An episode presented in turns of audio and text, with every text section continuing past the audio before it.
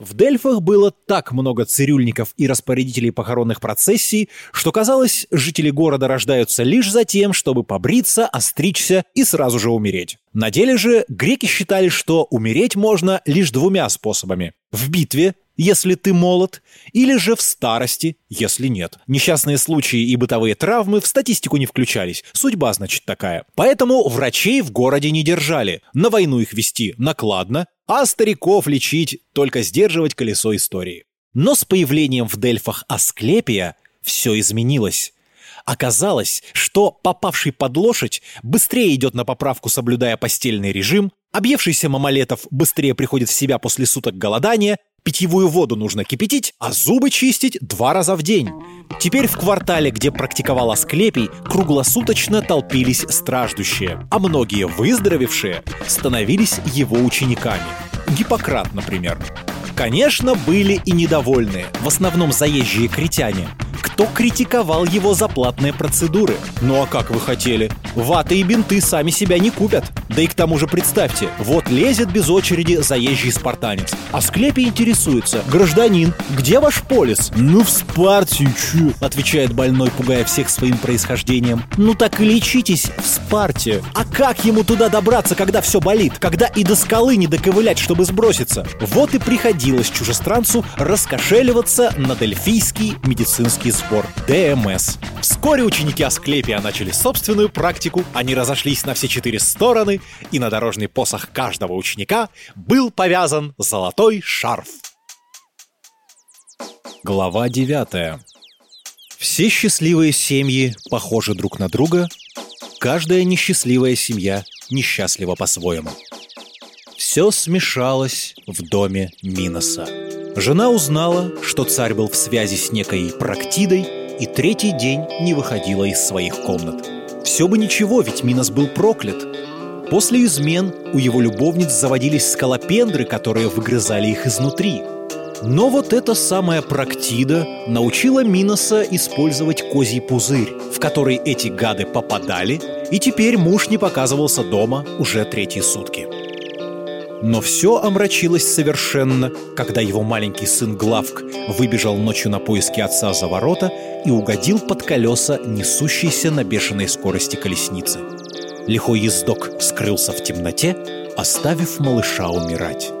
Как водится, сразу зажгли светильник, принесли жертву Аполлону, но все понимали, что кроме Дедала помочь ребенку не сможет никто. Мать мальчика винила во всем себя. Еще бы, ведь если бы она не сошлась с быком и не родила Минотавра, то царь не задумал бы строительство великого лабиринта, и Дедал был бы рядом. Но все вышло так, как вышло. Старик бежал, темница Минотавра недостроена, а сводный брат его медленно угасает. Все ходили по дворцу как тени, и тут кто-то вспомнил об Асклепии. Глава одиннадцатая он появляется тихо и незаметно, и вот все, странно это, узнают его. Народ непобедимой силой стремится к нему, окружает, следует за ним. И от прикосновения к нему, даже лишь к белым одеждам его, исходит целящая сила. Народ плачет и целует землю, по которой идет он. Он останавливается напротив Критского дворца в минуту, когда из ворот появляется с плачем процессия – на белых носилках семилетний мальчик – наследник царя Миноса. Мертвый ребенок лежит весь в цветах. «Он воскресит, дитя твое!» – кричат из толпы плачущей матери, и она повергается к ногам его. Процессия останавливается, и носилки опускают. Он глядит сосредоточенно, что-то закладывает в ладонь свою и опускает ее на лоб усопшего – Малыш поднимается, садится на носилках и смотрит, улыбаясь удивленными глазками кругом. В народе смятение, крики, рыдания. И вот в эту самую минуту появляется на площади перед дворцом сын Зевса Европы, сам великий царь острова Крит Минос. Он все видел. Он видел, как вынесли из дома скорбный груз, видел, как воскрес сын, и лицо его омрачилось. Он простирает перст свой и велит стражам взять. И вот до того послушен ему народ, что толпа немедленно раздвигается перед стражами. Все как один человек склоняются головами до земли перед царем, который молча проходит за стены дворца. Настает темная, горячая и бездыханная критская ночь. Среди глубокого мрака вдруг отворяется дверь, и в темницу входит царь со светильником в руке. Он тихо подходит и говорит ему. «Я не знаю, кто ты, но завтра же я осужу и сожгу тебя на том костре, где сегодня должен был сгореть главк.